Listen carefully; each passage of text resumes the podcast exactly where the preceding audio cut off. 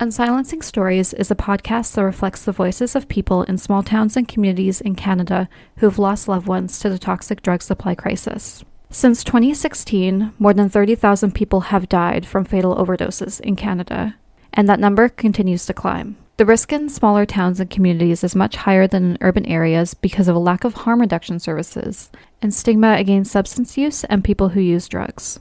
This podcast is part of a community based participatory research project facilitated by Erin Goodman, PhD, a faculty member at Kwantlen Polytechnic University in Surrey, BC, along with students Jenna Keeble and Ashley Pokernich. The aim was to assist collaborators in publicly memorializing their loved ones and expressing grief, as well as challenging silences imposed by dominant media organizations and stigma from society against substance use and people who use drugs. We hope these nuanced stories make it clear why why the government needs to be doing more to prevent further deaths. Please note, this podcast contains information about overdose death, grief, and trauma that may be distressing to listen to. In this episode, you'll hear Stephanie Norton speaking with Shauna Russell in Prince George, BC, about her friend Stefan, who experienced a fatal overdose in 2016.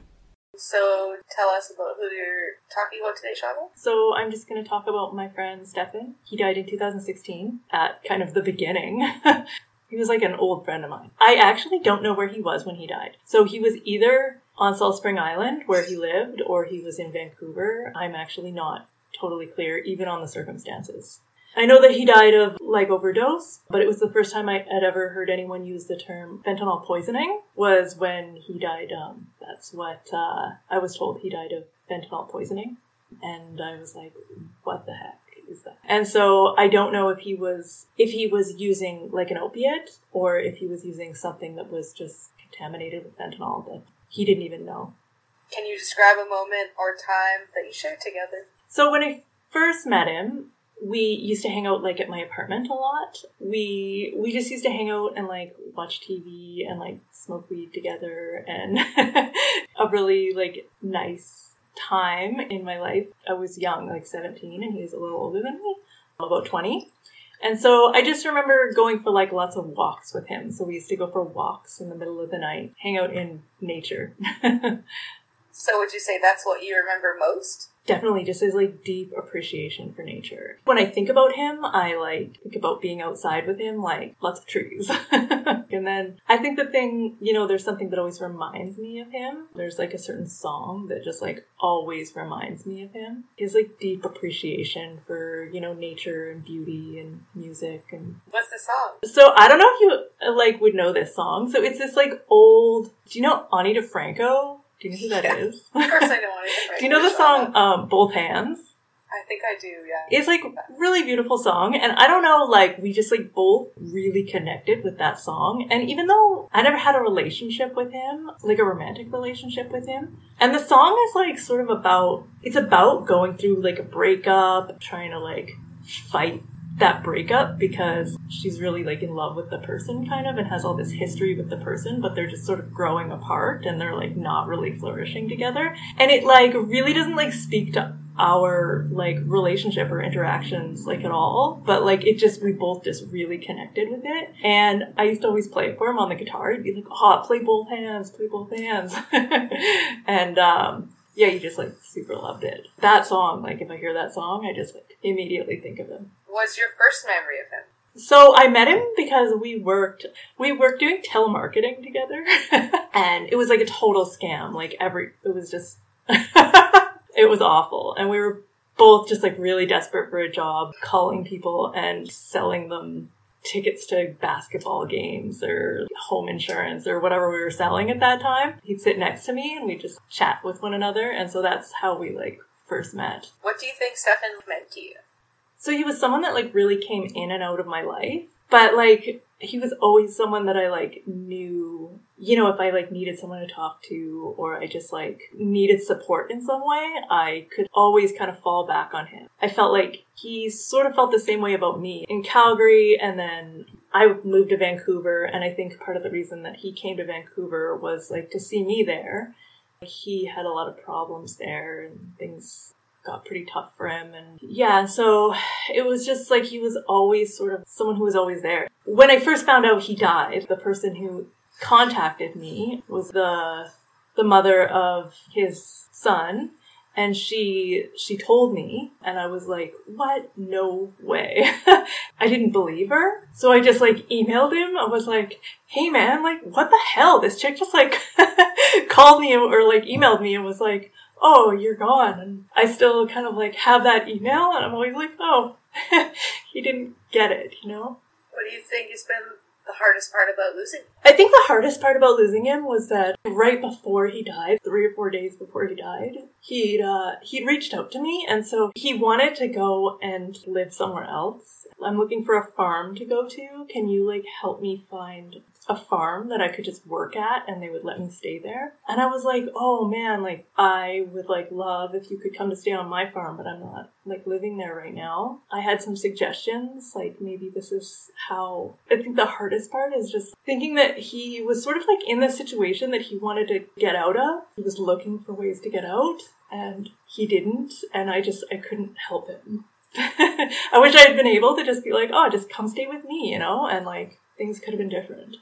How do you think he would have wanted to be remembered? I think that he would want to be remembered just as a really kind, loving, nurturing person. He could be so like calm and like stoic, such a deep thinker, so introspective. If you asked him a question before he would answer you, he would like take a deep breath in and he would go, and then he would answer you.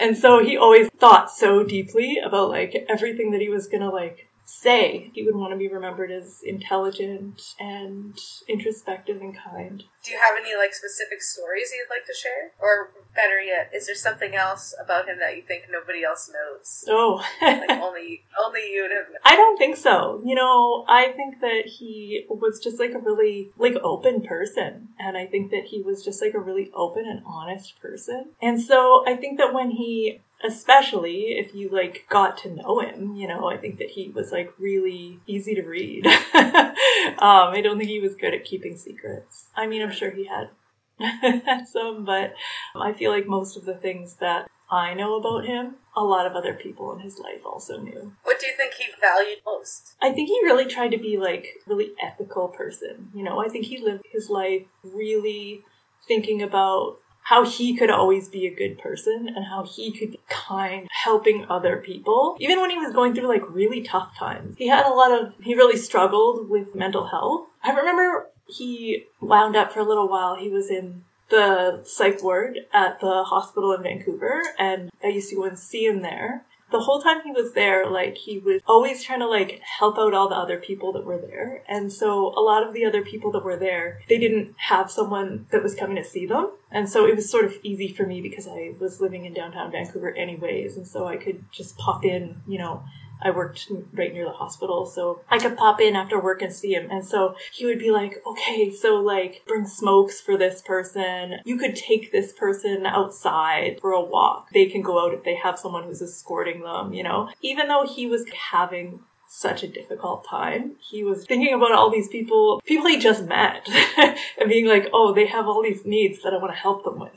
What is a particular time that you recall where he was especially joyful? I just remember this one time walking around at night in this park in Calgary and walking through all these really big trees. He just was so grateful for like just like being just to be out in nature. He just like really appreciated the beauty, pointing out all these different little things and that time especially. I think that we probably walked through that park four hours. it was like not a short little stroll. We were just wandering around for four hours in the nighttime. How do you think Stephen affected your life? One of the things, actually, one of the ways that he really affected my life, just when I almost first met him, so he wanted, the two of us had made plans we were going to go work in Banff together. And he had done that before. He went and got a job and stayed in staff accommodations. And so I was like, let's do it. And I started looking at, for a job and I got one in Jasper. And I was like, are we going to go? Do you want to do this? And he was like, he was sort of like changed his mind. He was like, I want to do something different. And I was like, man, well, I think I want to do this. And he was like, you should do it. It's like a great experience. You should kind of get out, get away from Calgary for a little bit. Like, I don't think I would have done that without pushing me to do it. I feel like it completely changed the course of my life because I think that just even leaving for, you know, that six months. So I was, I worked that summer. I was 17 when I got hired and then until I was 18, I worked there leaving just like had such a big impact on me. And then I moved back to Calgary and then right after that I was like, I'm going to Vancouver. And not long after that he was like, Me too, I'm coming too. And so yeah, I think that uh yeah, I think that just sort of encouraging me to move away and like get more experience. And both of us moved all all over the place. He lived all over BC and Alberta, and yeah, it's, it's kind of funny because I live in Prince George now, and he lived in Prince George for a few years and I'd never like really heard of Prince George until he moved here and then he was the only person that I ever knew that lived here. When I came here, it was after he had died. I was just like suddenly so flooded by all of these like memories and just thoughts of him. Funny because there's this one park here that has got all these carving in the trees. And so when you're like walking through the park, you can see little faces and they're not super obvious. I know the park. You've been there, yeah, and it's kind of really magical. I am so sure he would have gone there and just like loved it. and uh, yeah, I always think like, oh, I wish I could have gone there with him. Maybe he did some of the faces. I don't think so. I think it's just one specific guy. I feel like he probably was like, I'm gonna like find this guy and like be his friend. what would you say to him now if you could you could talk to him? I think I would just tell him that I miss him. You know, even though he was so kind and like genuine and just could be like outgoing, I think he was still like pretty introverted. He didn't think about himself. He was like a big part of other people's lives. I think that he was in and out of people's lives often, you know?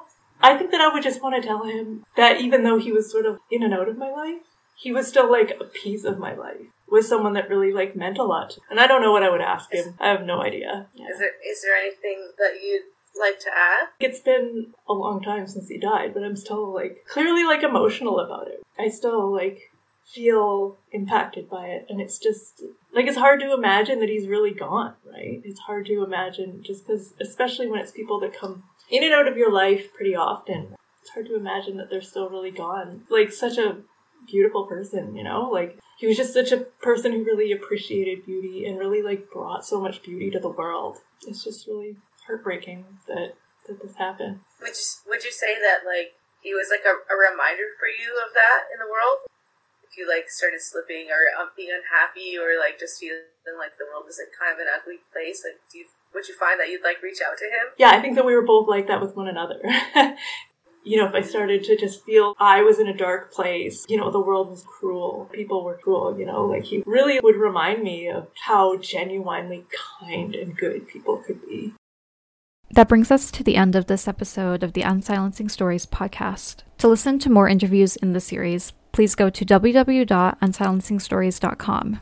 And if you'd like to share your thoughts on the episode, message us at unsilencingstories at gmail.com. Thank you so much for listening, and please share the project with other people you know.